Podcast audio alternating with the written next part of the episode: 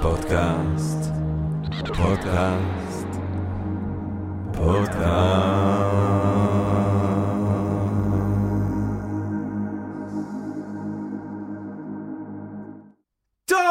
גבירותיי ורבותיי, ברוכות וברוכים הבאים לפודקאסט של Think and Ring Different, פודקאסט למי שאוהב לחשוב ולשתות. אני ג'רמי פוגל ואנחנו רוצים להתחיל עם רגע של הודיה לעצם היש, לעצם הקוסמוס שמאפשר לנו למרות הכל ובהינתן כל אלה להיפגש כאן, למען הרחבת הדעת, העמקת הידע, גירוי, אולי סיפוק, הסקחנות, אולי רעיון נשגב, מעורר השראה, ככה פתאום ביחד. בעברית.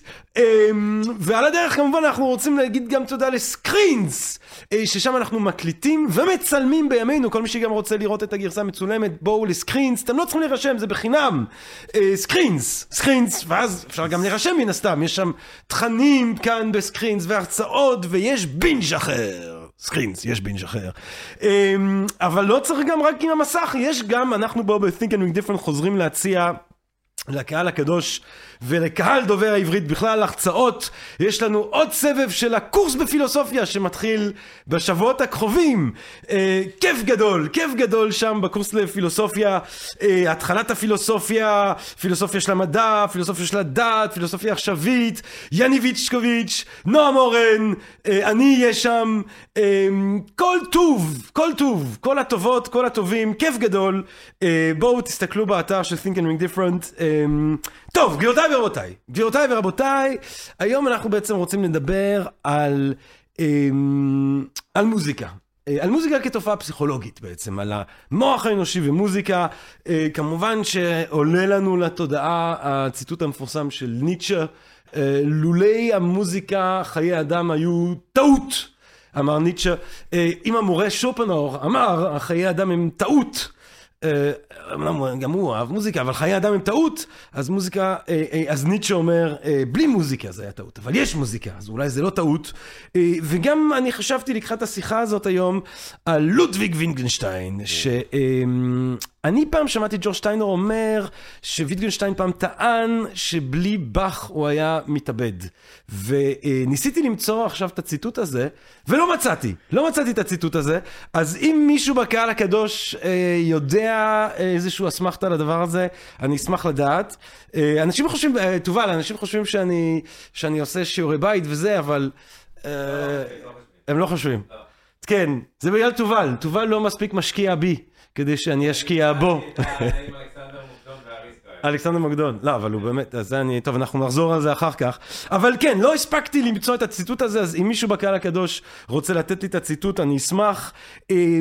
אבל, טוב, ויטגנשטיין גם, מן הסתם, נטייה אובדנית, שלוש מתוך ארבע האחים הגדולים התאבדו, אז איפשהו אתה צריך כל מה שיכול להציל, להציל אותו. אותו. אבל, אבל אין ספק שמוזיקה הוא מרכיב מרומם, מעורר השראה, מנחם בחיים שלנו. למה בעצם? איך, איך הדבר הזה מתפקד אה, כחלק מהכלכלה הנפשית שלנו?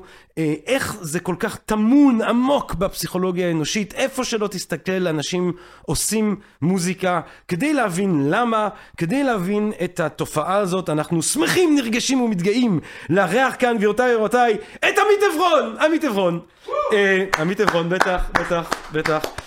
עמית עברון שהוא מחצה בעצם לפסיכולוגיה ומדעי המוח באוניברסיטה הפתוחה ולקהל הרחב בכל מיני מקומות אחרים. תואר ראשון בפסיכולוגיה מאוניברסיטת בן גוריון בנגב. תואר שני בנוירופסיכולוגיה בחיפה. תואר שני, שני, באוניברסיטת גולדסמית בלונדון, ששם הוא פשוט למד מוזיקה ומוח, אז הוא האיש המושלם בעצם לענות על השאלות שלנו כאן היום. עמית עברון, אני קשקשתי את עצמי לדעת כהרגלנו בקודש כאן, אז פשוט אני, בוא, בוא, בוא נחתוך ישר לווריד הצוואר, אני פשוט אשאל אותך, מהי בעצם מוזיקה? בוא נתחיל מההתחלה, מה זה מוזיקה? אוקיי, אז אם אתה תוקף אותי ישר לשריר הצוואר, כן. אני אתקוף אותך ישר לאשכים. תקוף! ואני אשאל אותך, כן. מה מוזיקה עושה לך? מתי פעם אחרונה התרגשת ממוזיקה? אה, אה, כל הזמן. כל האמת, הזמן. כל הזמן. זאת אומרת, אני בדיוק, השבוע הזה למשל, אני, אתה יודע, אני מעריץ אה, עתיק ימים של דילן, ויש שיר שקוראים לו בראונסוויל גרל, שהוא שיר מתוך אלבומים שנתפסים כפחות טובים, וכאילו איפשהו, זה כאילו שיר שרק גיליתי. אה, השבוע איפשהו, שרק נפתח לי הצ'קרה, אז כל השבוע אני מקשיב לשיר הזה כל הזמן, פשוט נתקע לך בלופ, נתקע לי ואתה בלופ. חושב עליו. ובזמן האחרון אני שוב מאזין מלא לאמה הוי צגווה מריאם גווברו, אה, המלחינה האתיופית המדהימה שהייתה חיה כנזירה בכנסייה בירושלים. מוזיקה מדהימה, מדהימה. זה כמו האלתורים הקטנים של נינה סימון, שגם היא אני כל כך אוהב, אבל ש- היא- היא- היא ברמה של שופן, היא ברמה של ליסט, היא ברמה של הכי גדולים. אז אני כל הזמן מתחגש ממוזיקה. וכשאתה שומע מוזיקה זה עושה לך משהו פיזית, אתה מרגיש אולי איזושהי צמרמורת, איזושהי... כן, כן, זה... גוש בגרון, כן. אור ברווז. יש גם מוזיקה שאני שם אותה כשאני רוצה, כאילו, בדיוק. כמו אז- איזה קפה אז כזה. בוא נעשה כבר הבחנה שמוזיקה יכולה להעצים מצב רוח קיים ולשנות מצב רוח. כן. כשאני קצת עייף וצריך לנקות את הבית ביום שבת, אני אשים מוזיקה uplifting מהירה, ABBA greatest hits מעולה לספונג'ה, תאמיני לי. Yes. וזה ישנה לי את המצב רוח. Dancing Queen. עכשיו אני, יש לי הרצאות אה, מאוד רחוקות ואני כמעט נרדם באוטו מהנסיעות הארוכות, כן. Master of Puppets של מטאליקה. מה אתה אומר? וואלה, ואתה- ומיד אני מתעורר, וככה ניצ... לא ניצלו מגיע החיים שלי. אפרופו להרוג. ויטגנשטיין אמר שמוזיקה הצילה את החיים שלו, כן. אז מטאליקה הצילה את החיים שלי כמה פעמים, כי פשוט הכניסה אותי בבת אחת לטורבו, בזמן נהיגה והירדמות. אז מוזיקה יכולה לשנות מצב רוח קיים, אבל יכולה להעצים מצב רוח קיים. למשל ביום השואה, שאתה רוצה להרגיש עצוב, אתה מתחבר לרדיו ושירי יום השואה. דווקא אבא ביום השואה זה מדהים. לא, לא, אל אה, תנסה. ממליץ. לא, לא. אה, אה. אבל- לא, אבל באמת, העצמה של מצב רוח קיים. ואנשים בדיכאון, הדבר האחרון שהם רוצים לשמוע בדיכאון שלהם, זה מוזיקה שמחה. להפך, דרך המוזיקה העצובה, הם מביעים את עצמם, קתרזיס, השלכה, מנגנונים פסיכואנליטיים של בעצם לראות את הצרות של ה... שלי, בשירים ובמילים של האחר.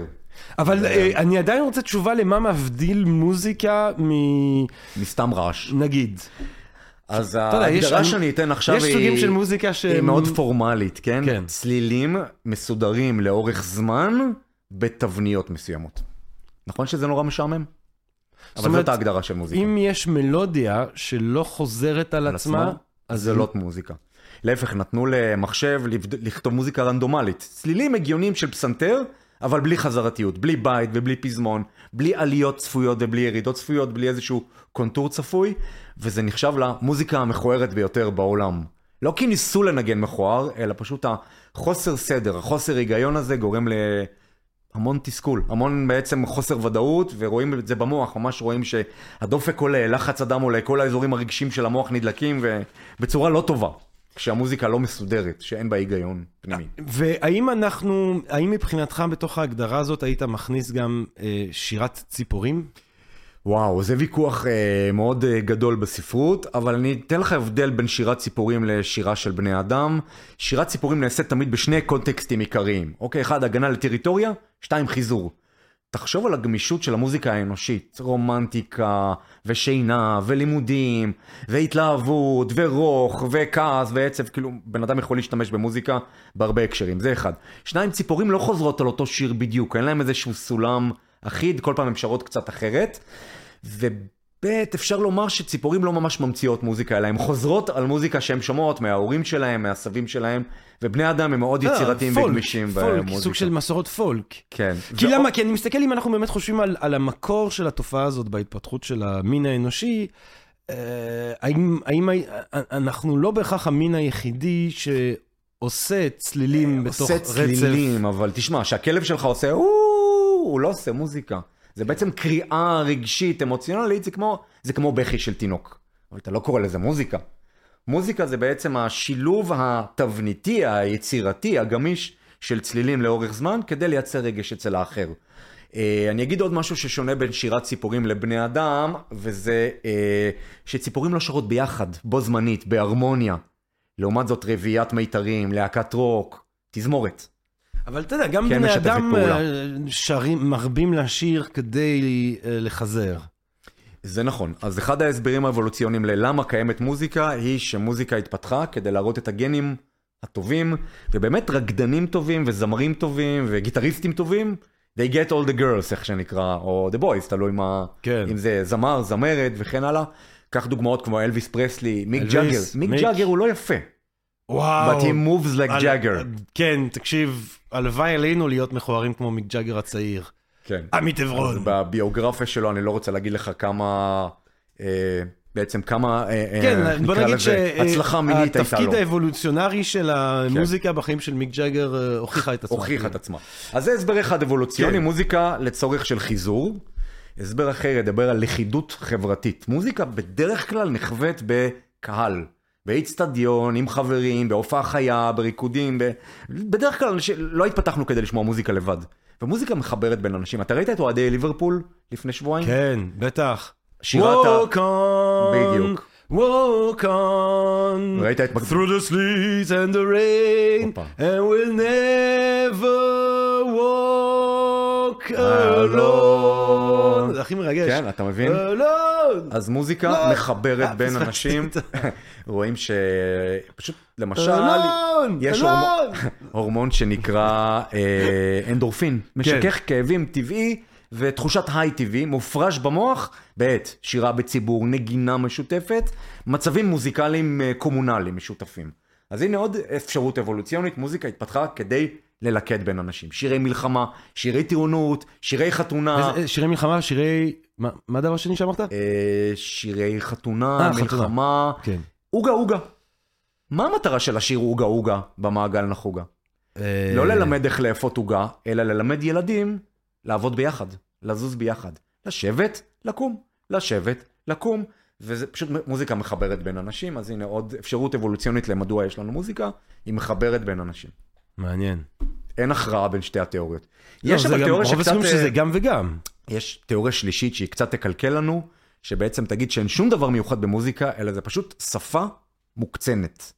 כשאתה שואל שאלה, אתה שואל שאלה, וכשאתה עונה תשובה, אתה עונה תשובה, נכון? אתה מנגן עם הקול שלך.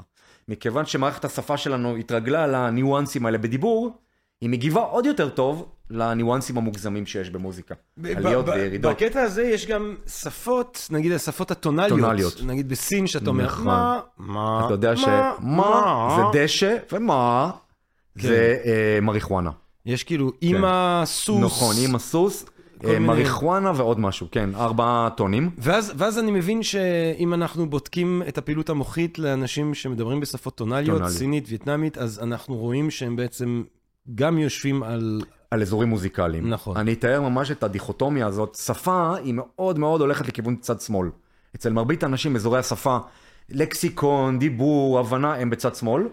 מוזיקה מפעילה גם את צד ימין, את האזורים האנלוגיים המקבילים בצד ימין, אה, ורואים שבשפות טונאלית יש, טונאליות, כמו וייטנאמית וסינית, יש יותר הפעלה דו צדדית. כלומר, אה, אפשר לומר ששפות טונאליות מפעילות יותר את האזורים המוזיקליים במוח.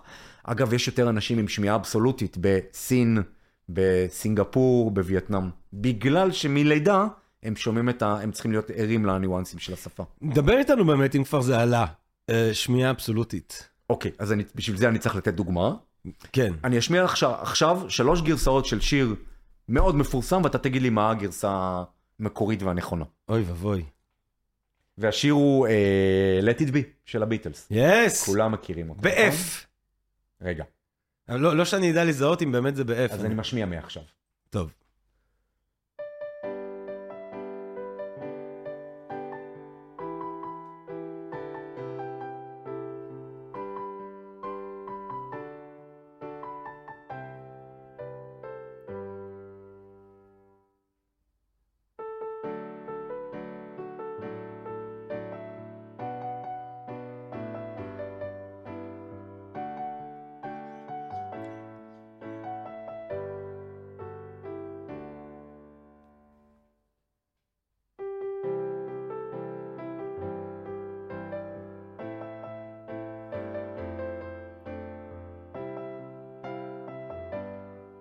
Let it be.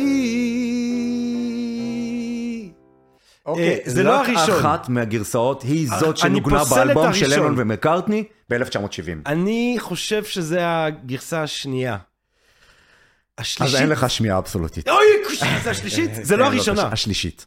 זה השלישית? כן, תובל? יפה מאוד. באיזה סולם זה היה? F. תובל הוא די, אתה, יש לך שמיעה כן, אבסולוטית? יהלום לא? מלוטש. באמת? לאדם עם שמיעה אבסולוטית. וואו. אני שומע איזשהו שיר, אני כן. יכול לנגן אותו. הבעיה זה שהוא שומע רק חרא של שירים, אבל כן. הוא כן יודע לנגן אותם. אז אדם עם שמיעה אבסולוטית, האמת זה מטורף. אתה לא ידעת שזה שזה אקורדים? לא, אני... אפשר לשמוע שוב את השניים האחרונים? אני אצטרך להשמיע את הכל ברצף. אה, בסדר. אני אכפת אגיד לי. לך, תובל, אתה יודע אה, עד כמה המועדון שאתה שייך אליו, אם יש לך באמת שמיעה אבסולוטית, עד כמה הוא נדיר ומיוחס? שמיעה אבסולוטית מלאה, אחד מאלף איש. בוא נעשה לו בדיקה. תובל. אה. איזה אקורד זה? לא. מתקרב ל... אוקיי. אז זאת השמיעה האבסולוטית, היכולת לא רק לשמוע את היחסים בין הצלילים, אלא את הצליל הספציפי ולזכור. אז אם מישהו ישיר את Let It Be בשתי הגרסאות הראשונות ששמענו, האדם עם שמיעה אבסולוטית יגיד, אוי, זה זיוף נורא. מבחינת ה-99% באוכלוסייה. אבל זה לא זיוף. זה לא זיוף, זה כאילו... זה, אתה יודע מה, זה כמו לראות תמונה של ואן גוך שעשו לה פוטושופ והיכו אותה קצת, כן, או כן. הבהירו אותה קצת, אבל היחס בין הצבעים נשאר. אז, אה, אבל שמיעה אבסולוטית זה משהו שהוא שילוב של כישרון ושל בדרך כלל הוא אימון, מולד, הוא מולד. אבל הוא זה מולד, זה מולד. והצד השני של הספקטרום שיותר נפוץ נקרא אמיוזיה. חוסר שמיעה מוזיקלית, וגם כאן אני רוצה לתת לך דוגמה. יאללה. אני אשמיע לך שיר מפורסם בשתי גרסאות. גרסה ראשונה.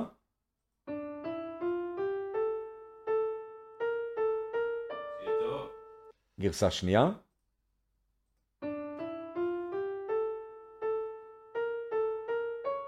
אוי אוי אוי אוי אוי אוי אוי אוי. אתה יודע מה קרה לך עכשיו במוח? מה? גל שנקרא N300. 300 אלפיות השנייה לאחר טעות. שגיאה, זה כמו שגיאת כתיב בעצם, נכון? זה לקרוא מילה מוכרת עם שגיאת כתיב. הצליל הלא נכון שהיה בגרסה השנייה גרם לך לחלחלה האם- גופנית האם הבאת את ה- את הדוגמה של אפקט הפתעה של המוח, N300. הבאת את הדוגמה של התקווה אה, כמחווה לדוד בן גוריון, עליו אמרו שהוא לא ידע לזהות אף מלודיה חוץ מהתקווה? אה, אמרו את זה על יש הרבה סיפור. מנהיגים, אגב כן. זיגמונד פרויד היה מיוזי, אבל מדובר בתופעה די נפוצה, שלושה כן, אחוז זיגמונד באוכלוסייה. פרויד לא התרגש זיגמונד פרויד לא ממוזיקה. התרגש ממוזיקה, כן.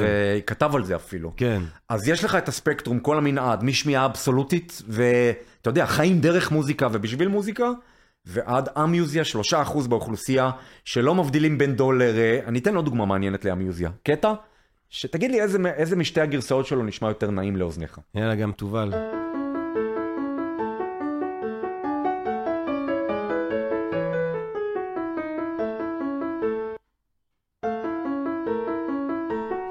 טוב, זה גס. אני עושה את זה על קהלים גדולים, ותמיד באים אליי שניים שלושה בסוף ואומרים לי, זה נשמע לי אותו דבר. הם לא וואלה. שומעים את טוב, זה כמו, אני הדיסוננס עיוור הזה. צבעים, אז אני יכול בדיוק, להתחבר זה לזה. כמו עיוורון צבעים, זה כן. מולד, זה גנטי, אין מה לעשות עם זה, ואל תשלח אמיוזי לעשות קריירה מוזיקלית, אבל אפשר להצליח בחיים, כמו שאמרנו, זיגמונד פרויד היה אמיוזי. זיגמונד פרויד היה המיוזי ממש ברמה כאילו הביולוגית מולדת, או פשוט הוא תראה, פחות אהב מוזיקה משאר אה, האומנויות? היום בוד- אין מישהו שלא מתחבר למוזיקה ואוהב מוזיקה, אלא אם כן אתה אמיוזי. אתה תמיד תמצא את הז'אנר שלך, את הסגנון שלך, זיגמונד פרויד פשוט לא אהב מוזיקה whatsoever. אז כנראה שהוא היה אמיוזי, אבל כדי לעשות בדיקת אמיוזיה, זה לא על סמך אנקדוטות או התרשמות אישית, אלא יש ממש מבחן, תחפשו באינטרנט אמיוזיה טסט, ויש כל מיני קטעים כמו שהשמענו, דיסוננטים והרמונים. זיופים של שירים מוכרים מול שירים שמנוגנים כמו שצריך, אפשר לאתר אמוזיה ב- בשמיעה. אז בוא, נ- בוא נלך, אה, בוא נמשיך קצת עם, ה, עם, ה, עם התופעות אה, של גאונות במוזיקה, הוונדרקינד, כן. המוצרטים אה, למיניהם, או התובל, התובל. רוזנבלט, כן. לא, באמת, אני, כשאני יושב אצל תובל הוא תמיד מוציא שירים על הגיטרה. אז זהו, אני רוצה להגיד לך משהו על יצירתיות מוזיקלית, ובכלל לשאול מה זאת מוזה. כן. כי במוזיקה, וזה חשוב לצורך הרחבת הדיון שלנו, אין רק צד מאזין. יש שני צדדים במוזיקה. יש את הצד היוצר, יש את, ה... את המוזה, נכון? נכון. ואתה אתה מלמד על תרבות יוון העתיקה. מה זאת, כן. מה... מי זאת המוזה? כן, המוזות. מי הם? הבנות של אפולו, הבנות של זאוס, נכון? שיורדות מהשמיים, אחת אחראית על ריקוד, אחת. אני טוען מתוך מדעי המוח שלא אלה קטנה יושבת לך על הכתף, אלא שהמוח נכנס ל state of mind מאוד מיוחד כשהוא יוצר מוזיקה וכשהוא יוצר באופן כללי. וה state of mind הזה קצת מזכיר מסטול. קצת מזכיר חוסר פוקוס, קצת מזכיר הפרעת קשב וריכוז. כי כשרואים, מכניסים אנשים לתוך MRI, עם פסנתר קטן שאפשר להכניס אותו ל-MRI ומבקשים מהם פסנתרני ג'אז לאלתר, רואים שדווקא האזור שנקרא האונה המצחית הצדדית העליונה, dorsolateral prefrontal קורטקס. לא ניכנס להגדרות, אבל, אבל זו אותה העונה המצחית הצדדית העליונה, שפעילה מאוד במטלות כמו מתמטיקה וקריאה ופוקוס, וכשיש לך מטלה ברורה. האזור הזה, שאט דאון, יורד בפעילות שלו בעת יצירתיות מוזיקלית, ומה שנכנס לפעולה בזמן אלתור, כמו שתובל מנגן על הגיטרה שלו בבית, זה אזור שנקרא העונה המצחית הפנימית, האמצעית, שהיא חלק מהמערכת הרגשית הספונטנית שלנו. תקרא אבל- לזה זרם התודעה, אבל דווקא מרוץ אומרים, מחשבות. אה, הרבה פעמים מדגישים אה, מן הסתם את הקשר בין המתמטיקה לבין המוזיקה. בדיעבד, אה, נכון, במתמטיקה ובמוזיקה יש הרבה תבניתיות והיגיון ולוגיקה. אה, מה שאני- ויחסים בין הדברים. מה שאני מצאתי במחקר שלי דווקא, והמחקר שלי עסק התזה באינטליגנציה ומוזיקליות, אינטליגנציה כללית ומוזיקליות, שדווקא אנשים שטובים במוזיקה טובים בשפות. Hmm. בשפות, בהבעה, באוצר מילים, ביכולת להבין שפה, ביכולת להתבטא בשפה. אז אינטליגנציה מילולית ומוזיקליות הולכים ביחד. אבל ה-state of mind של יצירתיות הוא לא- קצת... לא ראית קשר בין אה, יכולת מתמטית לא, לא, לא, מצ- למוזיקה? אני אבל במחקר הקטן שלי לא מצאתי. כי הרי גם אנחנו. חוזר- חייבים לחזור כאן לפיתגורס מן הסתם, או, והגילוי של היחסים נכון. אה, והמשמעות ה- ה- של ה- אה, הקוסמוס, קוסמוס זה סדר, נכון? נכון, נכון. אחראית. הגילוי של ה- החשיבה ליקום כאיזשהו סוג של משהו שמשקף סדר מתמטי, ומן הסתם, הסיפור המפורסם זה שהוא הולך והוא שומע פחח נכון. מרביץ על הברזלים. כמה פחכים ביחד, והוא הבין שיש קשר בין שהקשר- ה- גודל הפח או גודל הפטיש לבין השילוב בין ההרמוניה של הצלילים. ועל כן בעצם הוא מבנה את ה... התיאוריה המוזיקלית הראשונה בעולם, מינוס לגמרי. 400 לספירה. נכון. שאפלטון השתמש בה אחרי זה. אתה יודע שאחד משבעת המקצועות החובה באקדמיה של אפלטון היה אה, אתה חייב מוזיקה. אתה חייב, חייב, כמו גיאומטריה. וכמו פילוסופיה. נכון. זה לא איזה תחביב לשעות הערב.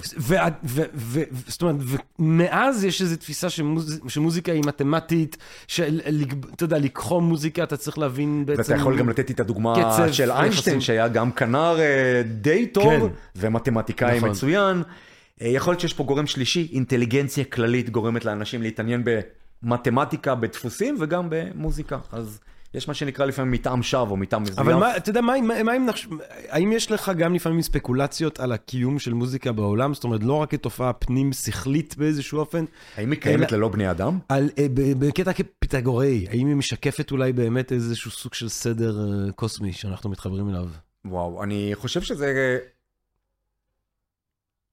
דווקא העלילה המוזיקלית יותר חשובה מאשר, בעיניי, מאשר ההרמוניה וההסכמה המתמטית בין צלילים. כי מוזיקה זה לא רק האם הצליל נשמע טוב ביחד או לא טוב ביחד, האם שלושה צלילים יוצרים הר- הרמוניה או אקורד, אלא איך העלילה, איך הנרטיב, איך הסיפור המוזיקלי מתקדם לאורך זמן. בית, פזמון. בית, למה אתה מצפה עכשיו? לעוד פזמון. פזמון, בדיוק. אבל מלחין טוב, מה הוא יעשה? סולו גיטרה, כן. הוא יעשה לך את הפזמון במודולציה בסולם אחר, כן. הוא יכניס פתאום עכשיו, עדן בן זקן, זה לא מוצרט, נכון? אבל יש לה איזשהו בית, ואז היא אומרת, אין פזמון, תרקדו. ככה הולך השיר שלה. המשחק הזה עם הציפיות, כמו בסרט טוב, כמו בבדיחה טובה, כמו במחזה טוב, זה בעיניי האלמנט, ה... זה מה שעושה את המוזיקה אבל בעיניי. אם, בוא נחשוב באמת. שוב על, אה, דיברנו על אה, וונדרקינט, על מוצרט. כן. האם אה, זו תופעה שהייתה, שאתה חושב שהיא גאונות בעצם שהיא תוצאה של איזשהו שילוב גנטי אה, קשה יוצא לדעת עם מהכלל? מוצרט, נכון? הוא חי לפני 350 שנה, כן. אבל לפחות בוא נחזור לאנשים עם שמיעה אבסולוטית. כן. האזור השמיעה הראשי אצלם במוח פשוט גדול יותר. אה. פיזית הוא גדול יותר, וזה כנראה מולד. אזור שנקרא פלנום טמפורלה, מעל האוזן, כאן, ב... יש את הסיפור המפורסם הזה שיש, היה, יותר. היה שיר בוותיקן, היה איזה פיסת מוזיקה שהיו מנגנים בוותיקן שהיא הייתה סודית, אה, עד שמוצרט נכנס, אה, האזין לה פעמיים, ואז הוא ידע לשכתב אותה. אה, אין לי הסבר לתופעת מוצרט אין לי- כאילו, הסבר ה-12 לתופעת. מוצרט, כעיקרון, כישרון מוזיקלי מתגלה בגיל מאוד צעיר, שמיעה אבסולוטית היא מולדת. מוצרט, אל תשכח שפה אי אפשר להפריד סביבה ותורשה, הוא גדל בסביבה מאוד מוזיקלית. מוזיקלית, אבא שלו אילף אותו ואימן אותו להיות זהו, אה, זה, זה העניין, זאת אומרת, האם. אתה צריך, נגיד אני רוצה ילד מוצרט, האם אני צריך לתפוס אה, אותו, baby לאלף מוצרט, אותו? יש baby מוצרט. עזוב אותך מקונסרבטוריום, תשים baby מוצרט. מה, זה סתם, baby- אני רוצה להפריך את המיתוס הזה. מה זה baby מוצרט? יש מוצרים לתינוקות שאפשר לקנות אותם בחנויות למוצרים לתינוקות, שמשמיעים מוזיקה קלאסית מופש... מפושטת, כלומר פשוטה, אה, לתינוקות. זה נקרא baby שוברט, baby מוצרט, כמו מיקרוגל, אתה שם את הקלטת או את ה-CD, חוזר אחרי שעה, והטענה היא שזה משפר את האינטליגנציה ואת המוח של אה, ילדים ותינוקות. יש איזושהי אמונה שאם תשמיע מוזיקה קלאסית לתינוק, אולי אפילו ברחם, דרך אוזניות, על הבטן, התינוק, משהו במוח שלו ישתנה. ואין לזה שום אה, אסמכתה מחקרית. להפך, המחקר מעולם לא בדק ילדים, ומעולם לא בדק מוזיקה ספציפית של מוצרט. המחקר של baby מוצרט בדק סטודנטים שניסו לפתור מטלות אינטליגנציה, אתה יודע, קוביות, פאזלים וכאלו דברים, בזמן שהם שמעו או במצב אחד מוזיקה של מוצרט מהירה, אני רוצה להשמיע את המוזיקה שהם שמעו בניסוי. יא, בטח. יש לי במקרה, אגב, יש סיכוי שה-IQ שלך יעלה ב-20 נקודות, אז תהיה מוכן לזה. Rock and roll. כן. סתם, אני צוחק, כמובן שזה לא נכון. אה, חבל. דווקא אני- אני יכול להשתמש ב-20 נקודות האלה. מה היית עושה איתם? או-אה. שנייה. זה... אוקיי, אז יש לנו סטודנטים, ואומרים להם, תקשיבו 20 דקות למוזיקה הזאת.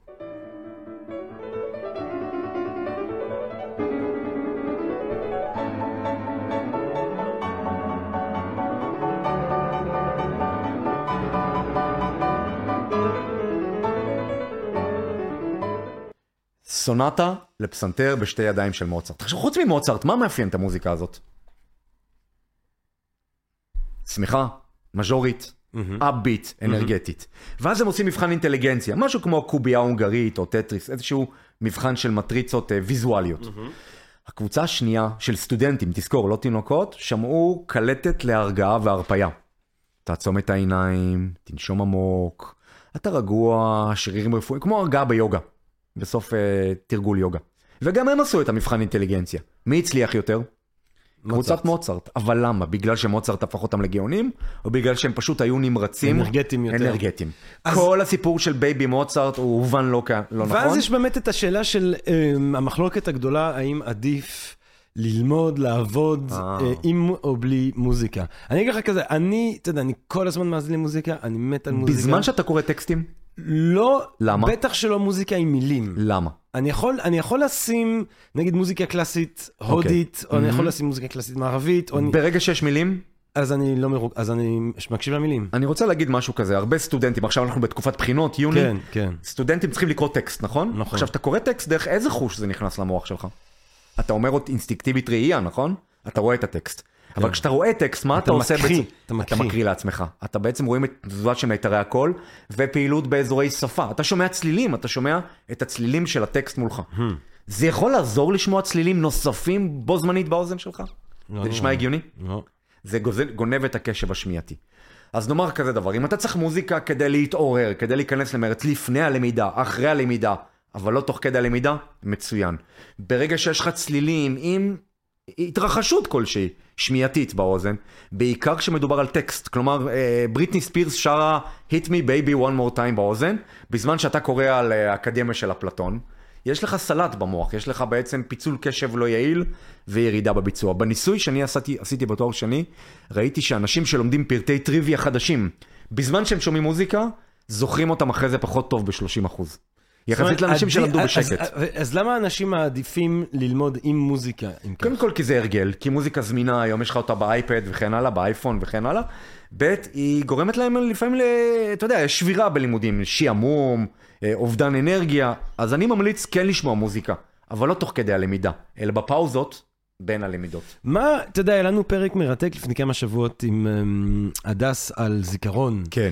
אמ, מה, מה הקשר בין מוזיקה לזיכרון? כי הרבה. פעמים אתה שומע, כאילו, אתה יכול לשמוע שיר שלוקח אותך חזרה לפעם הראשונה ששמעת אותו. נכון. יש משהו שהוא הוא מאוד תלוי זיכרון. אני אני בשיר. מדבר על, הדס חילקה לזיכרון קצר וארוך. קודם כל בוא נשפר את הזיכרון הקצר שלך באמצעות מוזיקה. כי כמו שאמרנו, הרבה טקסטים הם בעצם פונולוגיה, הם שמיעה.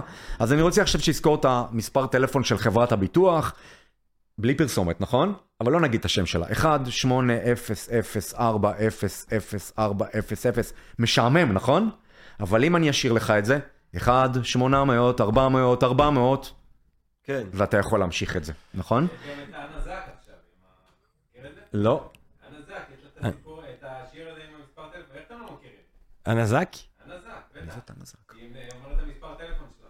נו, תשאיר אותו אם אתה זוכר אותו. אז זה לא מספיק אפקטיבי. 300,000 איש התקשרו אליה אחרי השיר הזה, ואז הייתה צריכה מ- מותר לי להגיד את השלוש אותיות של החברת ביטוח כדי להדגים איזשהו משהו? AIG, תשאיר עוד פעם AIG. A-I-G. שעשה ניסים לאבותינו, באים מהם עמהם בזמן הזה. A-I-G. ה-AIG זה אמן בעצם. באמת? יואו. אז אתה רואה איך משתמשים בזיכרון כשכבר קיים אצלך, כדי לקודד אשכרה, אינפורמציה אתה- לא, חדשה. אבל זה לא, במ- אתה חושב שזה במכוון ובמודע? מכוון לגמרי, ג'ינגל טוב, הוא ג'ינגל שאתה כבר... כופרים, A-I-G, סקילה. הרסתם לנו את חנוכה. להנהלה שם. זה אחד, אז זה זיכרון חנוכה. קצר, אתה תראה, משפר... בכלל באופן כללי בדיוק. השירים של חנוכה הם שירים שובבוניים. אבל הם כאילו. נקלטים, נכון? כן, שירים שאנחנו שוחטים שם על שמאל וימין כל מיני אנשים. כן. אני בצד של המתייוונים, אז באופן כללי זה חג שאני... לעת הכין מטבח, מצר המנבח. ראוי, ב... אני ב... בחנוכה בקטע של, אמ, אתה עם היוונים. של דקות אה, של שקט, כאילו לעשות אתה יודע, דקה דומייה. דקה דומייה לזכר לסב רב רב אנטיוכוס. שלי, שבאופן מובהק היה מתייוון, שרק הגיע למקדש ברגע שעשו כן. שם אה, מה שהיוונים אהבו לעשות. אז זה הזיכרון הקצר, אתה משפר זיכרון קצר באמצעות שאתה שר לעצמך, AIG. AIG, אמן. וואי. זיכרון ארוך. אוקיי. אתה זוכר, אתה שומע שיר ברדיו, ופתאום אה. אתה אומר, וואי, שמעתי אותו לפני 20 שנה עם הבן אדם הזה והזה, בצבא, בטירונות, בחתונה, לא יודע מה. וזה דבר מדהים, חולי אלצהיימר שכבר מחוקים לגמרי מבחינת כן, זיכרון, אה, ואתה משמיע להם. מוזיקה, ואני אהיה ספציפי, מגיל 15 עד 25. כלומר שהם נחשפו למוזיקה הזאת ואהבו אותה מגיל 15 עד 25, שזה נקרא גבעת הזיכרון, גבעת ההיזכרות. אז אותם חולי אלצהיימר שלא יודעים איזה יום היום ומי בא לבקר אותם, יגידו וואלה, זה שושנה דמארי, זה אריק איינשטיין, זה מוצרט. ואפילו ינגנו וישירו את השיר הזה. זה גם משהו, אתה יודע, הגיל הזה שאמרת, כי אני חושב שיש, ו- ויכול להיות שזה משהו שקורה ספציפית בארץ, בגלל שהחיים הצעירים כאן, יש את העניין הזה של הצבא מן הסתם, 80, הרבה כן. אנשים הולכים לצבא, 18, 21, אבל הזמן של התיכון, בקטע של המוזיקה שאתה אוהב, זה תקופה שבה אני חושב באופן ממוצע, אנשים הרבה יותר מושקעים ממ- ממוזיקה מאשר אחר כך, והרבה פעמים זה המוזיקה שתישאר המוזיקה שלהם. זו התקופה הפורמטיבית בהרבה דברים, בדעות פוליטיות, בחברים האמיתיים שיהיו לך. תחשוב על גיל 18, 19, 20, אה, בטעמים תרבותיים. באמת, המוזיקה, אני זוכר את הדיסקים הראשונים שקניתי, זה היה כוורת, יפה, לד זפלין אחד, יפה. פינק פלויד, אה, Wish You Were Here, wish you were here. ו, ו, ו, והיה גם לד זפלין 4 שפחות אהבתי אותו, עם Stairway to Heaven. אני, זה, מה, Stairway אני. הדיסקים הראשונים, אמא שלי דווקא נתנה לי, התוותה בפניי שני מסלולי חיים, הביאה לי באותו אוקיי. זמן את Sergeant Pepper's של הביטלס, ואת הדיסק שאז היה נורא פופולרי בבלגיה של Je m'appelle Jordi, j'ai 4 ans et je suis petit, dur dur d'être un bébé, זוכרים את זה? דיר... מעולם לא- לא- ז'ורדי, לא הילד. השער, ז'ורדי, ז'ורדי, דיר דיר d'être un bébé, דיר... קיצור, אהבתי יותר את הביטלס. הלכת על סרג'נט פפר בסוף? כן, כן. אתה עם כל יודע הכבוד, שבשיר שסוגר את. סרג'נט פפר, A Day in the Life, שמעתי פעם את הצליל הגבוה. יש צליל של 20 אלף הרץ שרק כלבים. שומעים. אני פעם אחת שמעתי אותו. הייתי אולי צעיר. היית כלב פעם, צעיר, כלב צעיר. אני עדיין. אה, אז התקופה הפורמטיבית, קיניקוס. 15 עד 25, זה ה... אגב, הרבה יותר דופמין מופרש במוח בגיל הזה. מה אתה אנחנו אומר? יותר סקרניים, יותר חווים את העולם, יותר מתר... אגב, צמרמורות מוזיקליות הולכות ויורדות עם הגיל. מתי הם מגיעים לשיא מבחינת צמרמורת מוזיקלית? בגילאים האלו. אשכרה? אז אני אומר שהמוח הוא יותר ספוג בגיל הזה מאשר כל גיל אחר. ולכן המוזיקה נשארת מה גם, אתה יודע, 15-25. לאלן גינזברג יש משפט מאוד יפה על השימוש שלו בקנאביס. הוא אמר Mm. אה, שקנאביס נתנה לי אה, הערות האסתטיות שנשארו איתי גם בשנים סאחיות אחר כך. ו- זאת אומרת, אני באמת חושב שיכולים להיות רגעים שבהם אה, במצב תודעתי קצת מסוים. אה, שונה, אתה פתאום מאזין לקטע מוזיקלי ששמעת אותו מאה פעם, אבל, אבל פתאום אתה שומע אותו באמת. ברובד אחר. כן. אגב, מוזיקה, בניגוד לספרות, אתה יכול לשמוע עוד פעם ועוד פעם ועוד פעם. כשאתה קורא ספר טוב, אתה לא, אתה לא רוצה לחזור אליו. אולי תחזור אליו פעם. אולי אי פעם. כשאתה שומע את סרג'נט פפר בגיל 17, כן. אתה רוצה דקה אחרי שסיימת לשמוע את. האלבום. לשמוע אותו Repeat. עוד פעם על repeat. אגב, יש אנשים שהם אה, הולכים יותר מדי עם הקטע של repeat, וזה נקרא earworms, תולעת אוזן. שיר שפשוט אתה ממשיך לשמוע אותו וממשיך לשמוע אותו בעיני רוחך, בדמיון, והוא פשוט לא יוצא לך. יצא לך להיתקע עם איזשהו שיר כזה ש... כן, בטח. אבל אהבתי, אני... אתה נהנה מהחוויה הזאת, או שהיא אני מרגישה לא קצת... זוכר, תראי, אני יכול להיות יום שלם תקוע על... אמ, אה, מי... זה הייתי האיש. איש. ה... אה, בביצוע חווה אלברשטיין? חפץ חיים, אוהב ימים, אוהב ימים לראות טוב, צור לשון חמרה. זה, אני יכול... ושפתיך מדבר מירמה. או, או מה, יש כל מיני דווקא שירים כאלה חסידיים. אה, כי מציון תצא תורה. טוב, זה הרקע הדתי שלך. נכון? לא, מתי לא נחשפת. לשירים האלה לראשונה? זה, אני לא יודע. בית כנסת בבלגיה? לא, גיל דווקא, עשר? לא. הייתי, זה הרב קרלבך, הייתי אוהב את זה כשהייתי בתואר הראשון שלי, כשהיה קרחנה קצת תואר ראשון מוגזמת. 20 וקצת, נכון? עדיין בתוך התקופה הפורמטיבית. כן, הייתי... כשאני אבוא זה שיהיה לך. אלצהיימר בגיל 90 ואני אגיד לך, איך קוראים לך? תגיד, לא יודע, שמעון פרס. אבל אני אשמיע לך את מי האיש, לא ואתה. תזכור לש- לשיר את זה. חשוב לי לומר שהאזורים 90. במוח שקשורים לזיכרון מוזיקלי, הם האחרונים ללכת באלצהיימר. הם הכי יציבים כן. בניוון של המחלה. אני חושב שמה שיחזור אצלי זה בטח סרש גנסבור, זה הקשבתי מלא סרש, אתה יודע, הצרפתי. ז'ווה ז'וויאן, בין השאר. כן. ז'ממה פופי אורנגוטנג, אבל אז, כן. אז, אז איך, איך בעצם אה, יש מצבים תודעתיים שבהם אתה יותר קשוב למוזיקה? מה, מה, מה זה מה הזון החוויה הזה? של ה... אתה אומר, הזון הזה של... אה, קודם כל, אתה צריך להיות מנותק מהעולם החיצוני. אתה צריך להתמקד ב... שוב, זרם התודעה, המחשבה הפנימית, אבל אני לא חושב שיש לי... יש איזה שהם מחקרים מדעיים שניסו לשלב את החוויה הפסיכדלית פלוס מוזיקה, אבל אתה רואה שהרבה אומנים כדי ליצור מוזיקה, מכניסים את עצמם לזון מסוים, אם זה על ידי סמים פסיכדליים, מריחואנה, אלכוהול, אה, מנסים להיכנס לזון הזה, להתנתק מה... כאן ועכשיו, כדי להיכנס לחוויה הפנימית הזאת. אתה יודע, אה, כל, כל, ה- כל העולם ואחותו ואחיו והבן דוד שלו עושים עכשיו את הדבר המדהים הזה של הדלי. ראית את אה, הבינה המלאכותית שיש ברשת, שאתה אומר לו משפט ואז הוא מייצר אה, תוך שמונה שניות איזושהי אומנות על בסיס המשפט הזה. זה דבר מבהיל מאין אוקיי. כמותו, כי חלק מהדברים שאתה מסתכל עליהם הם, הם ממש יפים. אמיתיים. הם השאלה אם המומחים לאומנות מבדילים בין זה לבין דליה אמיתי. אני, אה, לא, זה לא, זה לא בסגנון של דליה אמיתי, זה בכל מיני סגנונות. הבנתי, אתה, כן. יש לי חבר שס, שכתב אה, כל המונומנטים הארכיטקטוריים הגדולים באירופה בצורת של ליצנים בסגנון של אוונגרד Mm. תן רוסי. לי לנחש את השאלה הבאה שלך. האם אפשר גם לכתוב מוזיקה על בדיוק, ידי זאת אומרת, מחשב? ו- ואז אתה, אתה, אתה עומד מול הדבר הזה ואתה רואה כן. שבעצם אנחנו כבר מתקרבים לעידן שבו הצורך ביצירה אנושית ברמה של עיצוב, של דימוי, אה, אתה יודע, תובל ירצה לעצב פוסטר לקורס שלנו בפילוסופיה, אז הוא פשוט ילך לדלי והוא יכתוב, תעשה לי פוסטר כזה וכזה, ובום, אז אני, אני? ראיתי כמה ניסיונות כאלה לכתוב מוזיקה דמוית באך, דמוית... זה אה, מתחיל. ו- ומומחים למוזיקה מבדילים. מבדילים אולי. ה-lay person, האדם. הממוצע, לא מבחין, אבל אפשר להבחין איפה נמצא... אני לא אוהב לדבר במונחים מיסטיים, אבל איפה נמצא הערך הנפשי או רוחני, הערך מוסף של האדם על פני המכונה. אולי המכונה תפתור הכל. הרי בסופו של דבר, אתה יודע, במוח זה הכל דופמין, סרוטונין, כימיקלים, חשמל. כן, אולי בעצם... מעניין מה יהיה אם לנו שיר האולטימטיבי בקטע של להרים את הדופמין, אתה מבין? כן. שיר שאתה מקשיב לו ואתה כאילו בטירוף. אגב, חשיפת יתר לאותו שיר שאתה אוהב פעם אחר פעם אחר פעם, מורידה את כמות הדופמין, כימיקל העונג וההנאה, כן. עבור אותו שיר. זה, שזה מה ולכן שקורה כדאי לשמוע את השיר האהוב עליך פעם בשנה זה או מה פעם שקורה עם בחודש. שירים מדהימים, באמת נגיד אתה חושב לדיד בי. אתה לא יכול לשמוע את זה כבר. שיר מדהים. Stay with to heaven. כן. פעם ניגנתי על הגיטרה את אקוז של פינק פלויד באיזה קומזיץ, ומישהו בא ושם לי את הילד על גיטרה, אומר לי, לא, לא, לא, לא, אני שומע את זה פעם בשנה ביום הולדת שלי. וואי, אל מה- תנגן את זה. מעניין. מעניין. אל תוריד לי את כמות הדופמין. יואו. כן, מה, זה היה בקיבוץ? קצת אגרסיבי. כן, תקשיב. תראה, זה גם לא יהיה כל יום שמישהו מנגן את זה בלייב. אני גם לא אמ, דיוויד גילמור, כן, אוקיי. אתה חושב שצריך לחזור, דיברנו על, ה, על איך שאפלטון הדגיש את החשיבות של מוזיקה כחלק מחינוך אה, אה, אנושי. אתה חושב שזה משהו שכדאי לחזור אליו? אני רוצה להגיד משהו על אנשים שלמדו מוזיקה ועושים מוזיקה כקריירה.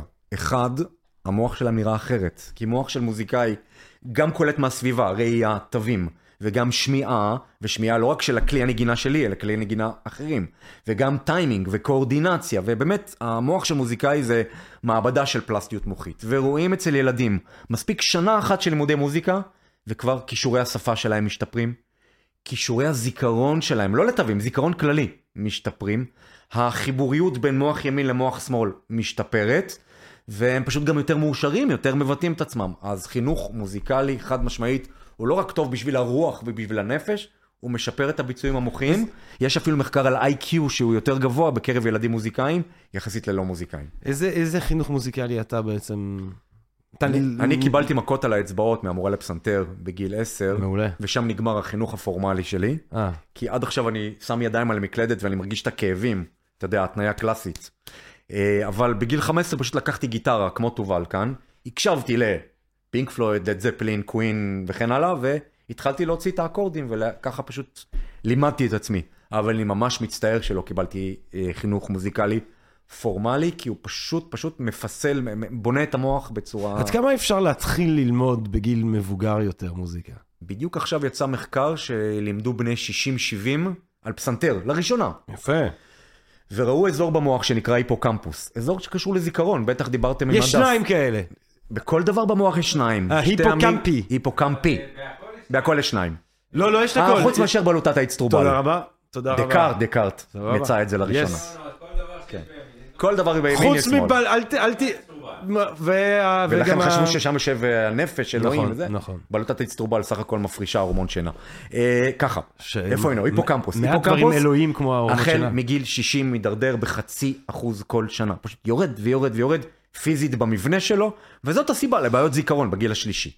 הקבוצה שלמדה מוזיקה כהתערבות, כהגנה בפני הזדקנות המוח, ההיפוקמפוס שלה לא ירד, נשאר סטדי לאורך השנה וחצי של. לימודי המוזיקה, מול הקבוצה שרק האזינה למוזיקה. כן, אני קראתי ו- מחקר ש, כן. שאפילו נגיד יחסית לשחמט או לדברים כאלה, אה, האפקט של מוזיקה כנוגדן זקנה קוגניטיבית הוא הרבה יותר. שיש. תחשוב מה יש במוזיקה, גם שמיעה, גם זיכרון, קצר, כן? התווים, מה קורה עכשיו. גם זיכרון ארוך, תחשוב על כמה יצירות יודע בעל פה מוזיקאי מקצועי. כן, כשהוא מתחיל עכשיו לנגן סונטה של שופן, זה 20 אלף תווים. בלי תווים הוא לא. מדהים. אז גם זיכרון, גם שמיעה, גם ראייה, גם טיימינג, גם קישור בין ימין לשמאל, מתופף, תמיד צוחקים על מתופפים, נכון? שכאילו יש להם פחות שכל מהנגנים האחרים בלהקה, אבל תחשוב מה זה קואורדינציה בין ארבע גפיים, שכל יד ורגל מנגנת מקצב אחר. זה פשוט אימון למוח, פלסטיות מוחית. מדהים. אז יאללה, אז ללמוד. מיד, כמו שאפלטון אמר, מה הם שבעת מקצועות הליבה שלו? מתמטיקה, גיאומטריה, פילוסופיה, רטוריקה, אסטרונומיה, אסטרולוגיה ומוזיקה. אז חוץ מאסטרולוגיה הייתי מוותר על ה... כן. כן. אבל כן, מוזיקה... זה, ב- יש שם כן, כן, אסטרולוגיה. יש שם אסטרולוגיה? תשמע, קוסמולוגיה. קוסמולוגיה, כן. כן. אמ, להחזיר את לימודי המוזיקה. מה אם, אה, אה, אחד מהדברים שאנשים עושים כשהם אה, מאזינים למוזיקה זה לכקוד.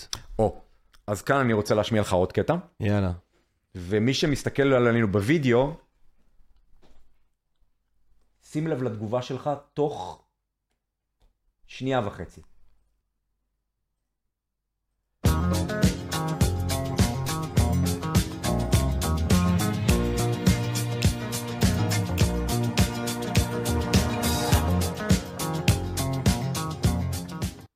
צרבלום. צרבלום, המוח הקטן, אהה. שנמצא פה בעורף, ממש מאחורי ה... בעצם בחיבור בין עמוד השדרה למוח האחורי, מסתנכרן בצורה חשמלית לקצב של המוזיקה. יש לנו פה תיאום סנסורי מוטורי. אנחנו שומעים קצב, אנחנו מבינים אותו מיד ברמה המוחית, ותוך שנייה, שנייה וחצי מסוגלים לרקוד מגיל חצי שנה. ילד שעוד לא מעניין. עומד או הולך, יודע למחוא כפיים ולזוז. ואנחנו יודעים למשל הקצב. למה השיר הזה של ה-Bee Gees, ה-Staying Alive הזה, כל כך טוב בזה לעומת שירים אחרים. כן, הקצב, בעצם הסינכרון של הצרבלום למוזיקה, הוא על הביטים, על הבאסים, על הצלילים הנמוכים. וכאן יש באסים מאוד מאוד ברורים, בום, בום, בום. בום, ואתה ממש, אם הייתי יכול למדוד עכשיו חשמל מהצרבלום שלך, הייתי רואה פיקים בחשמל, איפה שהבאס נותן את ה... או הטוב באס או הגיטרה באס. זה גם. היה המטרה של אה, מייקל ג'קסון, שהוא כתב, אה, את הליין בס של, אני חושב, של בילי ג'ין. בילי ג'ין. כן. אי אפשר לא. לרקוד את זה. ממש. אז אגב, חולי פרקינסון, שבקושי יכולים לזוז, אתה שם להם מוזיקה עם קצב מפורש, והם הולכים. הם הולכים הרבה יותר מהר והרבה יותר בנמרצות, מאשר ללא... מוזיקה היא תרופה. כן. והסינכרון הזה... גם אנשים ש, שמגמגמים, כשהם שרים הם לא מגמגמים. כן, כי כמו שאמרתי, שפה היא בצד שמאל, מוזיקה יכולה להביע את אותם דברים של השפה. אתה יודע, במקום בוקר טוב, להגיד בוקר טוב, בוקר טוב, צד ימין של המוח. אז הרבה שבצים מוחיים שמאליים מנטרלים את יכולת השפה, זה נקרא אפזיה, והטיפול באפזיה הוא על ידי שירה של מה שהתכוונת לומר באמצעות מוזיקה. ואז, ואז אתה ואז אתה מצליח... כן מסוגל להגיד את מה שלא הצלחת להגיד מילולית. מדהים, כאילו, סוג של בקאפ למערכת השפתית שלנו, זה מוזיקה. מדהים. ואפרופו באסים, אני רוצה להגיד, אני אגיד שני דברים עכשיו. יש לי הצעה שאתה לא תוכל לסרב לה, מול, יש לי הצעה שאתה לא תוכל לסרב לה. הורדתי עכשיו את הכל, עשיתי אותו יותר באסי, באיזה גרסה נשמעתי יותר אמין, יותר משכנע, יותר אה, גדול, יותר יודע כן. מה הוא רוצה. תראה, היית אה. נשמע יותר נלהב בגרסה הראשונה, אוקיי. אבל אני יודע שסטטיסטית באמת כל כן. בס יותר משכנע. אני רוצה להשמיע לך שני פוליטיקאים ישראלים מאוד מפורסמים. שמאוד נבדלים בקול שלהם. כן, בטח. ואיזה מהם יותר משכנע אותך? איזה מהם היית לוקח לעבודה? אה, ותתעלמו רגע מהמסר הפוליטי, תקשיבו קודם לבוז'י, ואחרי זה לביבי בעימות המפורסם ב-2015. ובאמת תנסו להקשיב לתוכן, ו- סליחה, לצליל ופחות לתוכן. לשמור עליו. את ירושלים, מי ששם את ירושלים על המוקד, מי שהעלה אותה, כשאף אחד לא מדבר על חלוקתה, זה בנימין נתניהו. הוא שם אותה בכל בחירות, והוא הופך אותה לשיח בינלאומי מיותר. אני אשמור על נתניהו מאוחדת, מלוכדת בריבונות אותו? ישראל. ואני שואל את ראש הממשלה נתניהו, האם אתה מוכן, האם אתה מוכן לקבל את העיקרון שראש המפלגה הגדולה ביותר ירכיב את הממשלה? אז קודם כל, אה, אה, מר הרצוג אה, מטעה, משום שרק לפני כמה חודשים אנחנו בנינו בשכונות היהודיות של ירושלים. והוא וציפי... לה לה לה לה לה לה לה לה לה. לא, לא, לא, לא, לא, לא, לא, לא, לא. כן. 45 הרץ הבדל של ויברציות יותר איטיות בקול של ביבי. ומה לעשות, זאת הביולוגיה שלו, יש לו כנראה מיתרי קול יותר עבים או ארוכים.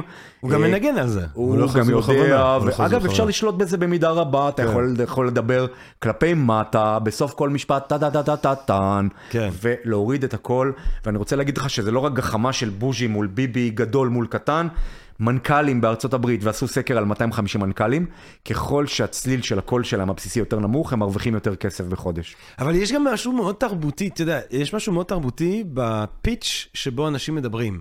כי, אה, אה, זאת אומרת, אם אתה רוצה לחכות, אם אתה נגיד רוצה לדבר צרפתית כמו פריזאים, הם מדברים, הם נוטים לדבר יותר גבוה. אפטוק כזה, כן, כאילו, מעניין. לא, כאילו, אני חושב ש, שיש פיץ' שונה אה, ממוצע. זאת אומרת, הפיץ' הממוצע של אמריקאי הוא בטח יהיה אותו, לא אותו פיץ' אני אגיד לך. מה, יש כזה דבר? אה, הפיץ' הממוצע של גברים זה משהו כמו 110-120 הרץ. כלומר, 120 ויברציות בדקה של אה, מיתרי הקול, סליחה, בשנייה. אה, ושל נשים זה 220-240, אבל נשים מצליחות, מסתבר, קרייניות בתקשורת, אה, ציפי לבני, לימור לבנת, כן. מרגרט תאצ'ר, זה נשים עם קול קצת יותר נמוך. וגם גברים מצליחים, או לפחות שנתפסים כ... סטטיסטית. סטטיסטית, כן? אז הנה עצה פרקטית שתצא מהפודקאסט הזה, לא רק אפלטון ודקארט, אלא אתם רוצים להגיד משהו סמכותי? טה טה טה טה טה טה טה טה טה טן. מעניין. מעניין מאוד. מעכשיו? ובהתאם לזאת, גבירותיי ורבותיי. אמ, מה עם... אה, אה, טוב, זה משהו, אני לא יודע אם יש כבר נתונים ועניינים, אבל אתה יודע, כחלק מהדיגיטליזציה של התרבות האנושית, אנחנו גם נמצאים בשלב אחר של צריכה של אה, מוזיקה היום. אז קודם כל, כמובן זה משנה את הפורמט, כי אם פעם היית עושה אלבום של משהו כמו 12 שירים, כי זה מה שעולה לך לוויינל משני הצדדים, אה, היום, מאלף ואחת סיבות, זה הרבה יותר סינגלים, אנשים פחות... ופלייליסטים. ופלייליסטים. היום כשאתה שומע פלייליסט, אה, למעשה ספוטיפיי מאורגן לפי נושאים. חדר כושר, נסיעה, סוף שבוע, ולא לפי אה, אלבומים. אלבומים כבר לא כל כך נצרכים. אני אגיד לך מה ההשלכה של זה, שהפואנטה של השיר צריכה להגיע מאוד מהר. אם פעם הפזמון היה מגיע אחרי דקה, דקה וקצת, היום הרבה פזמונים מגיעים אחרי 30 שניות ופחות. גם המוזיקה הרבה כי יותר ה- חזקה ותחוסה. בדיוק, נכון. אז הפיקים הם הרבה יותר חזקים, יש פחות דינמיקה, פחות הבדל בין חלש לחזק, או בין דחוס לבין אוורירי. אה, בעיניי זה פחות כיפי, אבל שוב, זו התחושה הסובייקטיבית שלי. אני אוהב את הסאונד של ה-70's. מה אתה אומר? כן. סרט ספציפית. 70's ספציפית, אפילו תחילת ה-70's, אתם רוצים אה, ככה, מי? ענייני טעם, זה... להקות כמו קינג קרימזון, כן. ו-Yes, כן. וג'נסיס, ואפילו דיפ פרפל הישנים, ולד זפלין, ובוב דילן אני פחות מתחבר. מה אתה אומר? האמת שאני אגיד לך, ואתם תהרגו אותי הד- במגוון לא? משנה איזה בוב דילן, זה משעמם אותי. אה! אין שם מספיק, או מונדיה, אין שם מספיק אה, אה, אה, סיפור מוזיקלי. אה! אז ברור שהמילים, הוא זכה בפרס נובל על המילים. כן, אבל אם לא, תיקח את המילים מבוב דילן, לא. ותקשיב לליווי, וואלה, לא, משעמם. לא, לא, יש שם מורכבויות ויש שם... אמ, מעניין אבל. כן. מעניין גם הכוח התרבותי אה, שיש למוזיקה, כי זה, Mm. כאילו, אנחנו מדברים על מוזיקה של שנות ה-70, אז זה די ברור שאנחנו מדברים על מוזיקה אנגלו-סקסית. אה, נכון. אבל אתה יודע, יש גם מוזיקה, יש עכשיו בוודאי. להקה מדהימה, שכל פעם אני לא יודע להגיד את השם שלהם, שההשראה שלהם זה הרוק התאילנדי. Mm. אה, יש רוק טורקי, אלטון גון, אם אתה מכיר כן, אותם, עושים כן. שירים, אני מאוד אוהב מוזיקה טורקית לאחרונה. ו... כן. אגב, שפות זרות הן מוזיקה.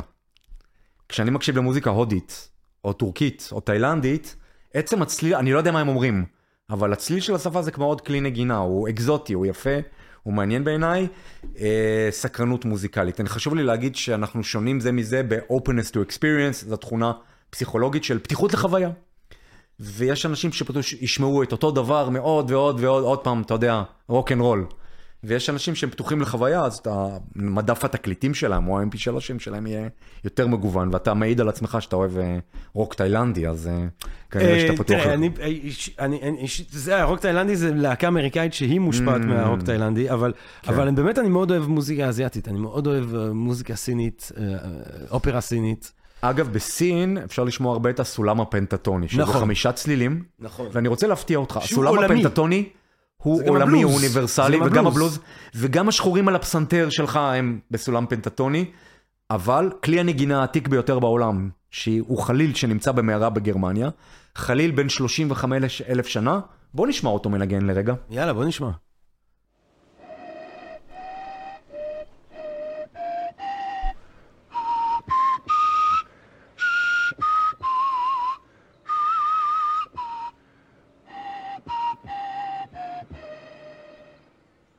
תשמע, זה נשמע כמו חליל כן. בן ימינו, הוא קצת צרוד, קצת מחוספס, אבל הצלילים שהאדם הקדמון ניגן, אגב זה נמצא במערה, ליד סימנים של חריכה, כלומר ניגנו את זה בסיטואציה חברתית, מול מדורה וכן הלאה, אלו אותם צלילים שאתה שומע במוזיקה הסינית כעבור 40 אלף שנה. או בבלוז. או בבלוז האמריקאי. למה? חמישה צלילים. מה קורה בפנטטוני שכל כך מתיישב לנו טוב? החמישה הצלילים האלה, כל אחד, השילובים של החמישה, יוצרים משהו שהיה מאוד משמח את פיתגורס. יחסים מתמטיים פשוטים בין הצלילים. למה זה נשמע לנו טוב, היחסים אה, בוא נגיד המתמטיים ככה, האלה? נגיד על דרך השלילה. צלילים שהם קרובים יותר מדי אחד לשני, יוצרים בעצם עליות וירידות, אה, מה שנקרא אה, fluctuations, תנודות לא צפויות, בתוך השבלול באוזן, בתוך האיבר השמיעה הראשי שלנו. הנוירונים בעצם לא יורים בסיקוונס טוב, יוצר איזושהי צרימה. זה נשמע כמו מין, מין חוסר יציבות בצליל. יש צלילים מסוימים שנשמעים לנו בהרמוניה ביחד, וגורמים לנו לעונג, והם צלילים ביחסים מתמטיים פשוטים. אבל זה עדיין תלוי תרבות, זאת אומרת, למשל, אה, אה, אתה יודע, אם אני חושב על מוזיקה מערבית, אז אה, דו רמי פסול אסידו, אבל אז יש לך במוזיקה, נגיד, אה, ערבית, ערבית, יש לך את. הרבעי טונים. אבל הרבעי טונים הם לא העיקר, אוקיי? הם מאוד קרובים, ואגב, אנחנו נשמע אותם, כי הם ממש כאילו מתלבשים על הפאטרן של הצליל הכן מוכר במוזיקה המערבית. כלומר, זה לא שכל המוזיקה הערבית היא רק רבעי טונים. יש מדי פעם בתוך הסולם הרגיל רבעי טונים. זה כמו, הייתי אומר, קצת כמו טבלון של הסולם הרגיל. זאת אומרת, אתה אומר, יש... יש אוניברסלים מוזיקליים. יש אחד זה? האוקטבה, כלומר, אה, דו ודו, זה אותו צליל, גם באינדונזיה וגם ב... תובל, זה היה דו? זה היה בסדר? אתה אומר? באמת? תשאיר לנו דו בבקשה. תעשה דו, תעשה דו. בעל שמיעה. אבסולוטית. אוקיי. דו... אז האוקטב- האוקטבה נמצאת... יפה, כן? זה היה טוב? יפה. כן. אז אה, אה, מה שנקרא... אה, לא, תובל, חייתי. כן. זה אחד. והחלוקה למקצבים, מקצבים של שלוש וארבע. כן. אחת, שתיים, שלוש, אחת, שתיים, שלוש, ארבע. אחת, שתיים, שלוש, ארבע, אחת, שתיים, שלוש.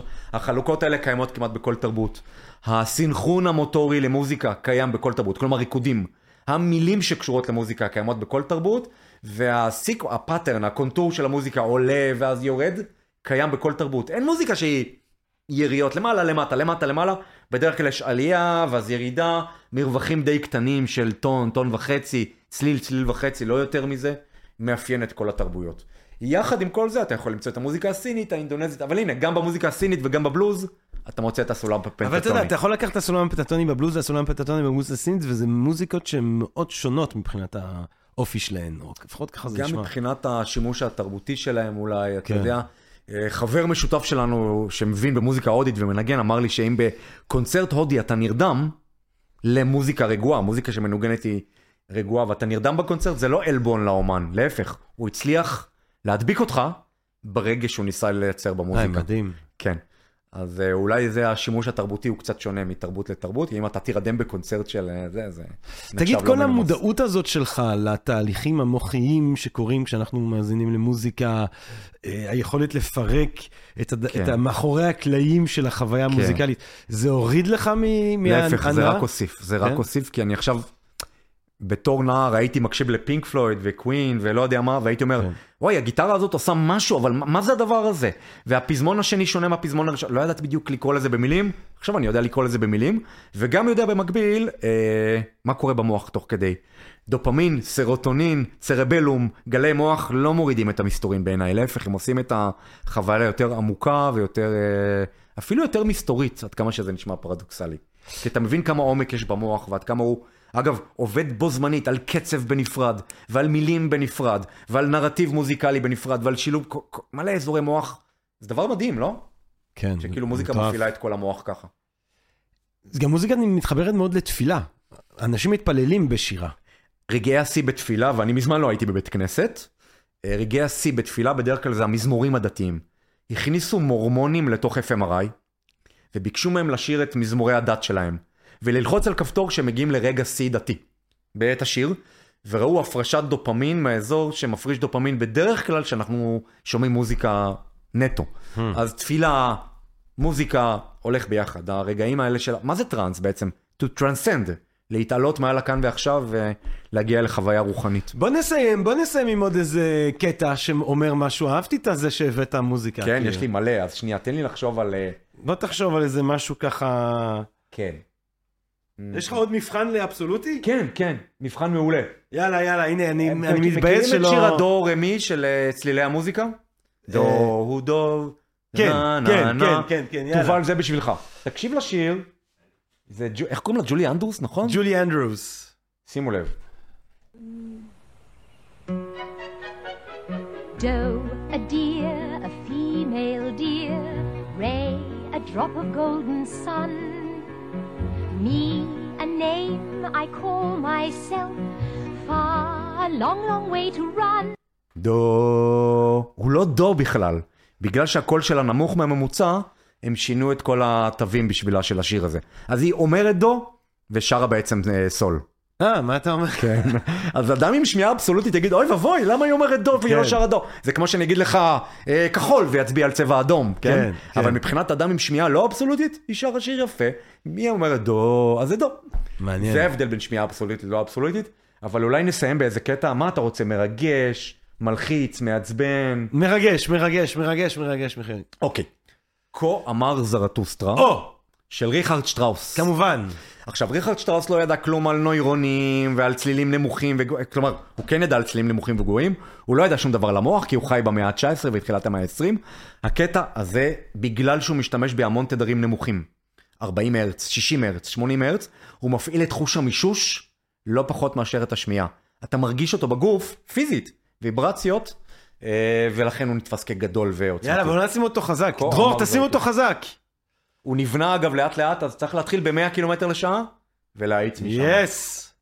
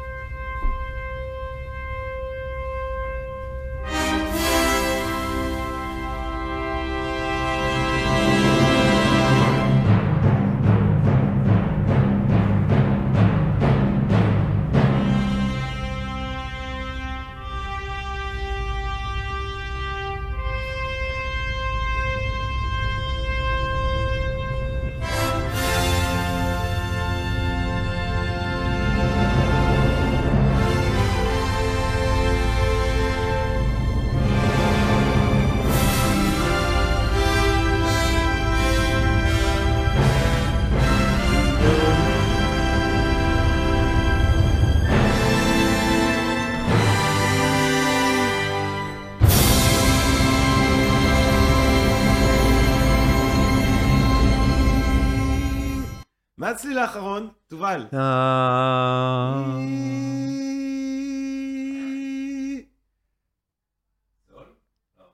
נבדוק אחר כך. נבדוק. אני רוצה להגיד משהו על הקטע הזה והוא יישמע אה, מוזר. תובל אמר סול, קהל. כן. הקדוש, מי שיודע באיזה, צ- מה מה הצליל האחרון של- אה, ששמענו מכה אמר זרטוסטרה, מוזר את היציר. מקבל מתנה. תובל, תובל עכשיו כן. אמר לי שהוא נותן שני כרטיסים זוגיים. מתנה לכל ההרצאה. ההרצאה של ג'רמי. להרצאה שלי, אה, יש לי הרצאה על קאנט ב-20 לשביעי, אבל רק שם. אבל מה השאלה? מה בעצם השאלה? מה היה הצליל שחותם את היצירה כה לא, אבל אתה? אמרת שזה סול. כן, טוב, בסדר. את הקטע האחרון אתה... תכתבו לתובל בפייסבוק, גבירותיי ורבותיי. הקטע האחרון, או אצלנו בקבוצה, בקבוצה של הפודקאסט. כן, אתה מיששת את הקטע האחרון. לא רק שמעת אותו. נכון. אתה פשוט הרגשת אותו פיזית בגוף, לא מטאפורית. יש קולטנים למגע שנקראים מכנו, רצפטורים שרוטטים כשהבאסים רועמים, מה שנקרא. מדהים. אז זה קטע מישושי, לא פחות מאשר קטע שמיעתי. משששים את המוזיקה. משש... ככה אומרים? ממששים. מה זה היה? מששים, מששים, זה לא, בסדר, זה משששים, נשמע יותר יפה. זה יותר טוב, זה יותר טוב. משששים. מה, אם זה זה ממ- ממששים? ממש- ממששים. ממששים. מש- ממששים. ממששים. ממששים מוזיקה עם עמית עברון, גבירותיי ורבותיי. תודה רבה רבה. עמית, זה היה מרתק. אה, ואתה יודע מה? כולה, יאללה בוא נשים יותר מוזיקה בחיים שלנו. נכון. בוא נשמור על ההיפוקמפי שלנו עם מוזיקה. כאילו. נכון. בוא בוא נ- נשכך כאבים עם מוזיקה. כן, בוא. בוא נחזיר אנשים עם אלצהיימר לחיים עם בוא. מוזיקה. בוא נלמד מוזיקה מגיל צעיר. בטח. ונאחד בין אנשים עם מוזיקה. בטח. Imagine all the people. You'll never walk alone. תמחקו את הזיוף האחרון. זהו, אני I'll walk alone. טוב, תודה רבה. תודה רבה, תודה רבה, תודה היה רבה, כיף. גבירותיי ורבותיי, תודה רבה לעמית עברון על הדברים המרתקים, ומי שרוצה לשמוע עוד, אז אה, לכו... סמים ומוח. אה. איפה? בסקרינס? בסקרינס! יש בינג' אחר בסקרינס מה מה זה הדבר הזה? יש שיתוף פעולה, הרצאה מצולמת, שיתוף פעולה בין Think and Read Different וסקרינס, אתם יכולים לשמוע על סמים ומוח עם עמית עברון, אה, בין התכנים הרבים אה, שעמית מציע, ושל סקרינס, ושל אה, Think and Read Different. תודה גם לדרור על הסאונד, שהיום ממש הוא התאמץ. דרור. תודה רבה דרור. אה, טוב גבירותיי ורבותיי, תודה רבה לכם, מקווה מאוד שנהנתם מהפרק הזה, מהפרקים שכבר הקלטנו, מאלה שבעזרת השם נמשיך ונקליט, ומה אני אגיד לכם בינתיים? הרבה מוזיקה, הרבה ריקוד, אה, רק בריאות, אהבה רבה, ונשתמע. פודקאסט, פודקאסט, פודקאסט.